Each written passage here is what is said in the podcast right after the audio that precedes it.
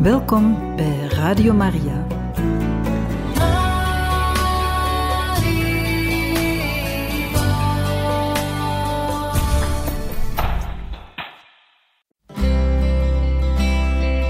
Welkom bij Boekat, een programma van Radio Maria.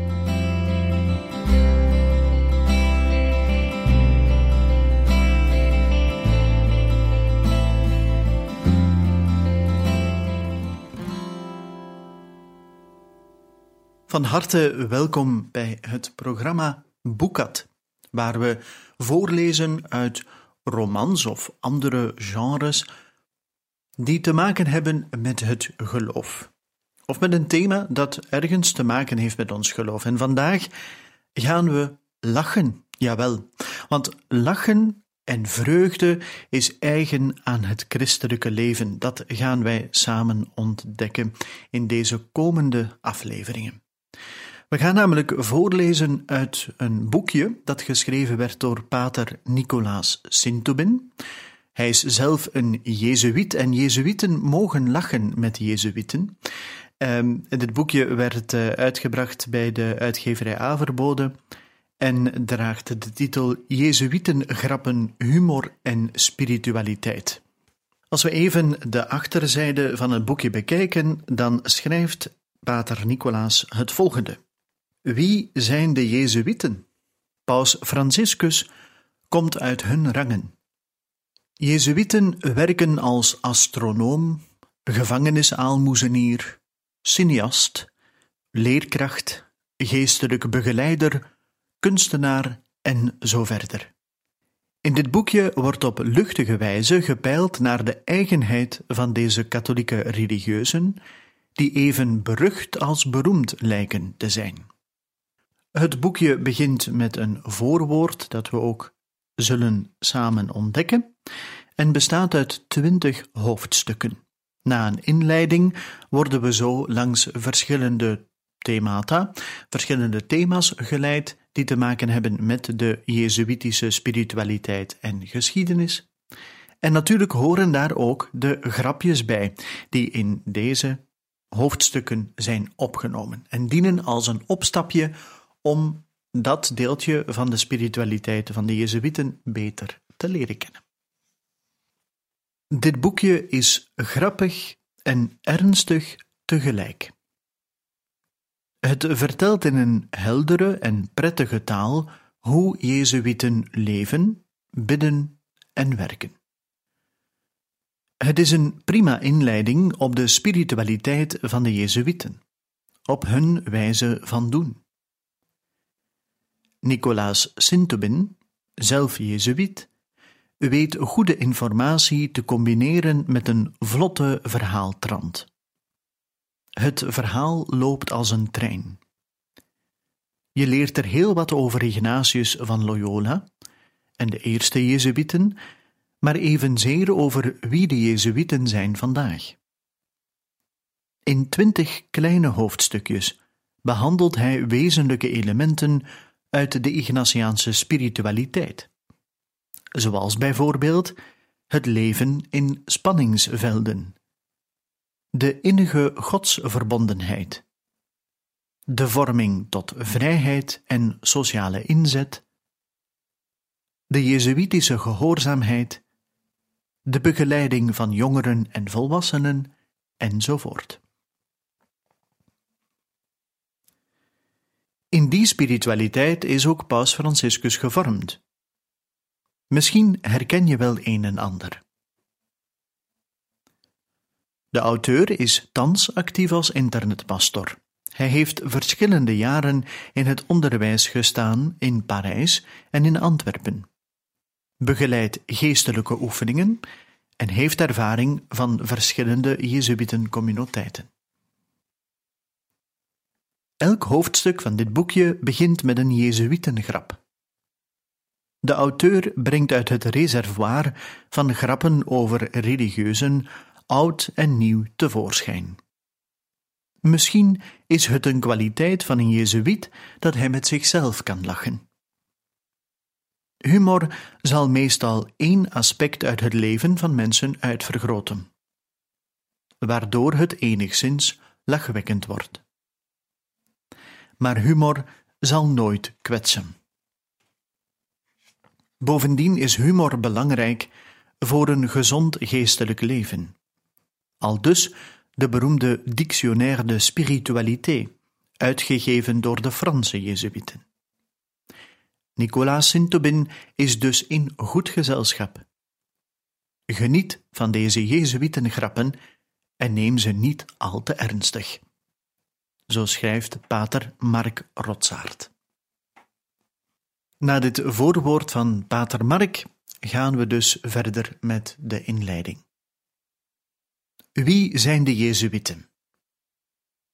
Wie zijn die katholieke priesterreligieuzen die aan het einde van de 18e eeuw door de paus werden verboden en van wie er een 250 jaar later zelf tot paus zou worden verkozen?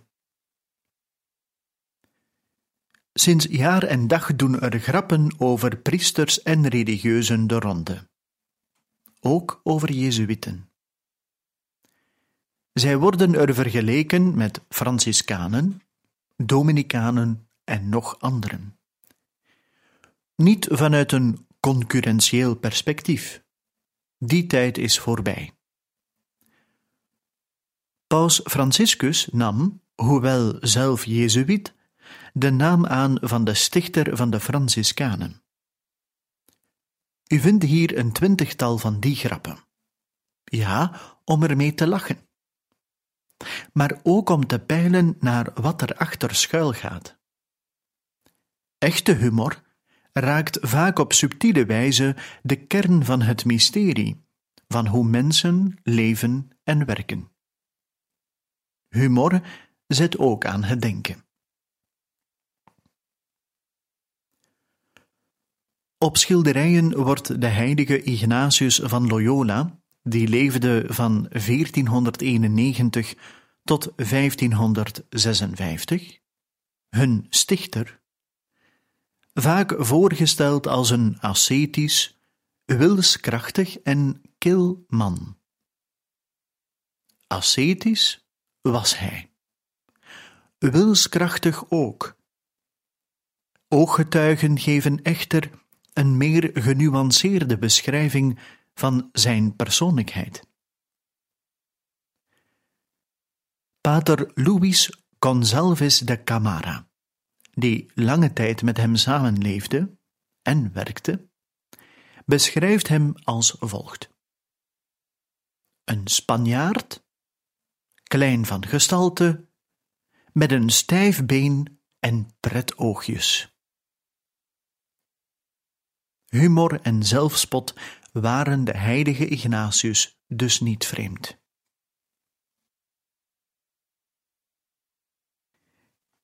Ignatius die leefde in een periode van crisis, net zoals wij vandaag. Te midden van talrijke spanningsvelden ging hij op zoek naar zin voor zijn leven. En die complexiteit, of moeten wij zeggen zin voor nuance, vindt je ook terug in zijn spiritualiteit en pedagogie. In die mate dat Jezuïtisch nogal eens gebruikt wordt als synoniem voor dubbelzinnig of hypocriet. Vast staat dat Ignatius wars was van zwart-wit denken. Zijn zin voor onderscheiding maakte dat hij hield van paradoxen. De geschiedenis van zijn leven had hem ertoe gebracht God te zoeken in de grilligheid van de concrete ervaringen, veel eer dan in vrome gedachten of algemeenheden. Ignatius legde daarmee de basis van een spirituele traditie, die zowel aantrekt als afstoot. Onvoorspelbaar en binnen de traditie, genuanceerd en doortastend, vertrouwend op God en op menselijke inspanningen. Dit boekje doet in een twintigtal bijdragen diverse aspecten uit de doeken van Jezuïtisch in het leven staan.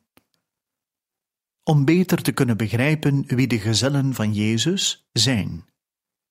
Maar ook omdat de Ignatiaanse spiritualiteit voor de lezer bruikbare tips kan bieden om zelf een zinvoller leven uit te bouwen. En u als luisteraar deelt daar natuurlijk ook in. Een bijzonder woord van dank aan Hans Gijbels, die mij het idee gaf om dit boekje te schrijven. Veel plezier. Pater Nicolaas Sintobin, Jezuïet.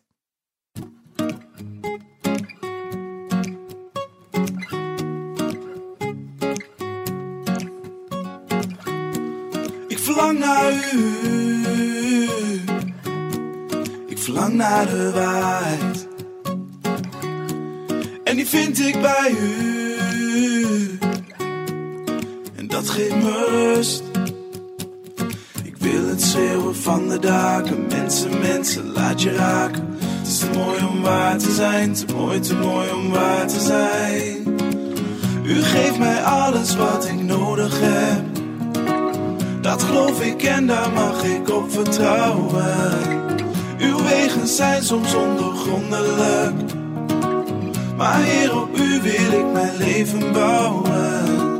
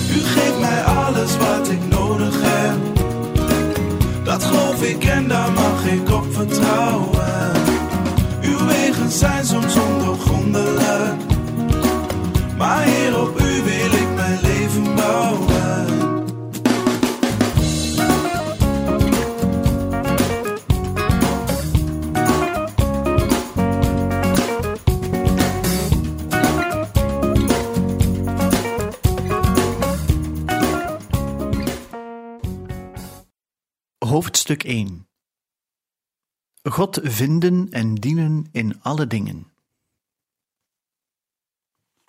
Een eerste grapje.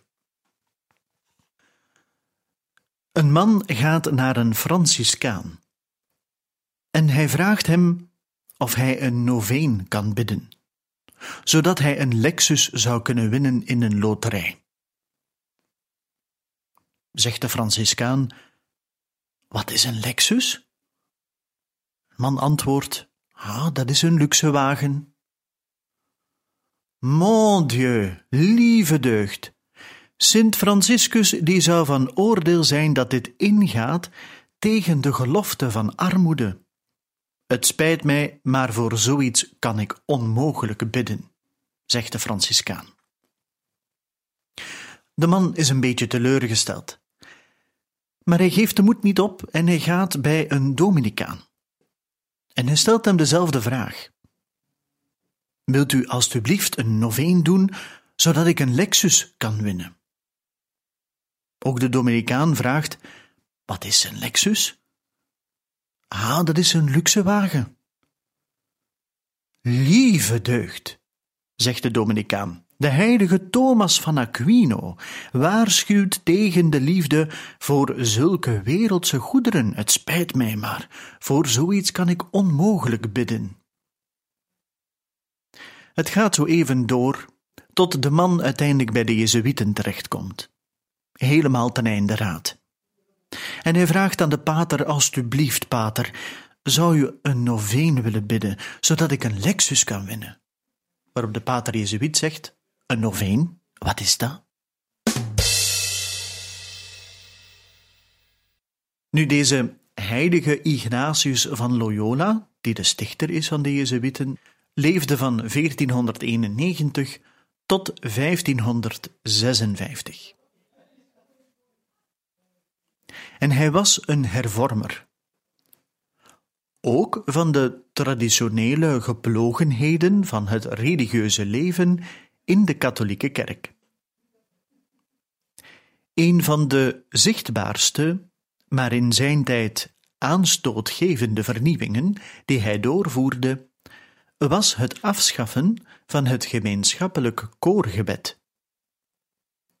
Jezuïeten zouden dus niet verschillende malen per dag hun bezigheden moeten onderbreken en samenkomen om in de kapel het getijdengebed te bidden.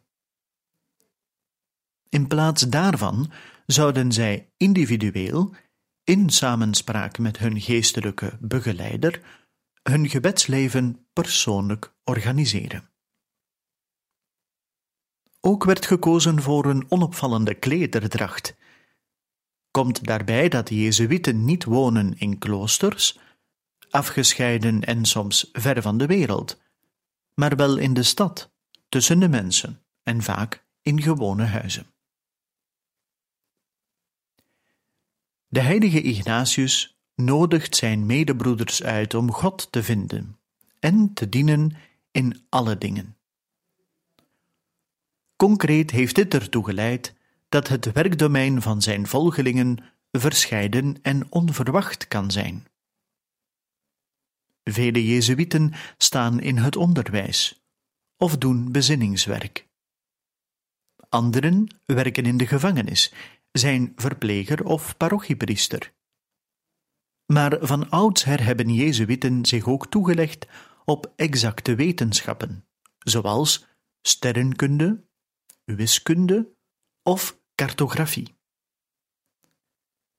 En vandaag heb je Jezuïeten die gespecialiseerd zijn in ecologie, internet, film, zakenethiek, rockmuziek, internationale politiek en dans.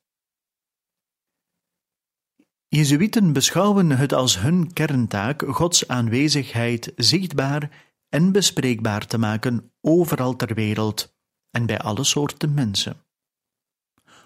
Ook in domeinen en disciplines die niet meteen als kerkelijk worden beschouwd. De voortdurende uitdaging hierbij is om volop in de wereld te staan en van harte van de wereld te houden, zonder evenwel van de wereld te zijn. Het hoeft dan ook niet te verwonderen dat niet alle Jezuïeten vertrouwd zijn met of evenveel tijd hebben voor wat we traditionele vroomheidspraktijken kunnen noemen, hoe waardevol die ook mogen zijn.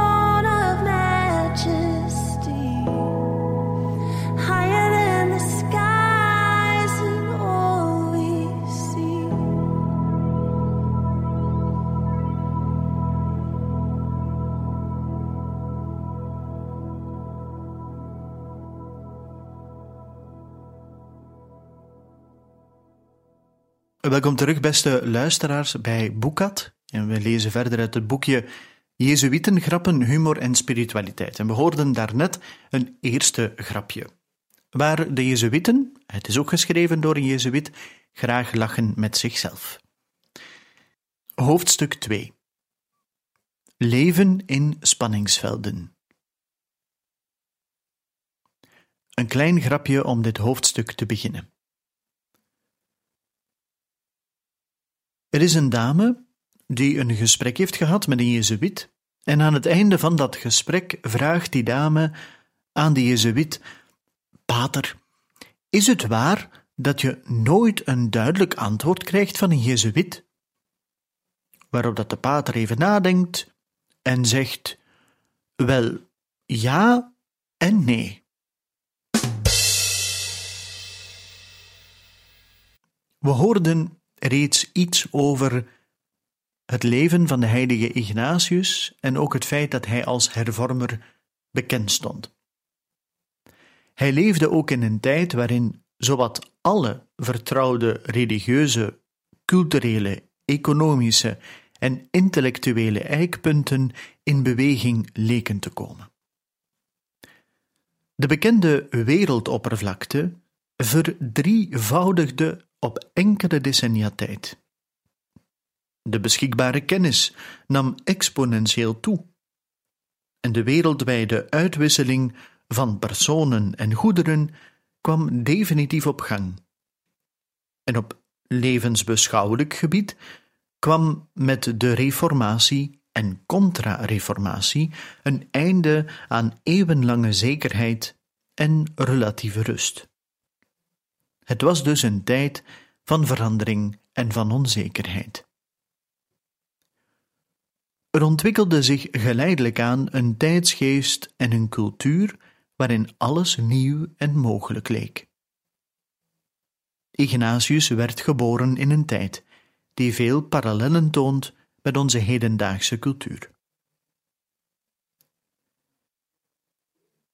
De spiritualiteit van Ignatius kan worden beschouwd als een handleiding voor mensen die hun weg zoeken in een voortdurend veranderende cultuur. Die werd toen en wordt ook nu gekenmerkt door talrijke spanningsvelden, waarin je voortdurend dient te leven. Bedoeling is niet om die spanningen nu eens en voorgoed op te heffen. Dat kan niet en het is evenmin wenselijk. Wel, om resoluut midden in die spanningen te gaan staan en je erdoor te laten raken. Zo kun je telkens weer op zoek gaan naar een genuanceerd en steeds ander evenwicht. Wij mensen verlangen spontaan naar eenvoudige en heldere zwart-wit antwoorden: ja of nee. Dan weet je tenminste waar je aan toe bent. Of nog, zeg maar zonder omwegen wat je ervan denkt. Je hoeft er geen doekjes om te winden. De Jezuïtische traditie vaart hier tegen de stroom in. Zij nodigt namelijk uit om steeds de verschillende en vaak schijnbaar tegenstrijdige of onverzoenbare aspecten van een problematiek te onderzoeken en er rekening mee te houden in het zoeken naar een antwoord. Zo suggereert Ignatius zijn medebroeders om in twistgesprekken niet enkel de argumenten pro, maar ook de argumenten contra de eigen stelling te vernoemen. Ook herinnert hij eraan dat je mogelijk morgen zult moeten samenwerken met wie je vandaag hebt moeten teleurstellen. Vandaar de volgende raad. Wanneer je iets wordt gevraagd en je denkt dat het beter is er niet op in te gaan, let er dan toch op dat, ook al weiger je, je toch bevriend blijft met de vrager. Nu, toegegeven, dit kan af en toe vermoeiend zijn. Het kan ook soms, en niet helemaal ten onrechte, de indruk wekken dat een Jezuïet zich verbergt achter allerhande subtiliteiten en dat hem dus de moed ontbreekt om de knoop door te hakken en klare wijn te schenken. Maar leert de ervaring niet dat het doordachte compromis de oplossing is van de wijze veel eer dan van de lafaard? Dat al te eenvoudige antwoorden veel eer opsluiten dan bevrijden. Dat een open antwoord ruimte en vertrouwen schept waarbinnen iets nieuws kan groeien en waar creativiteit kan gedijen.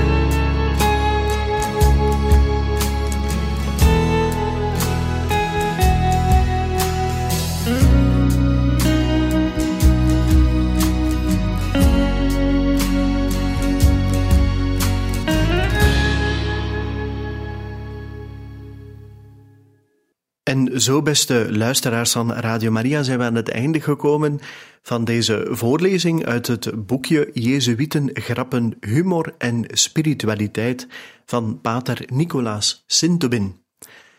Een volgende keer ontdekken we een nieuwe grap en een nieuw onderdeel van de spiritualiteit van de heilige Ignatius van Loyola. Graag tot een volgende keer.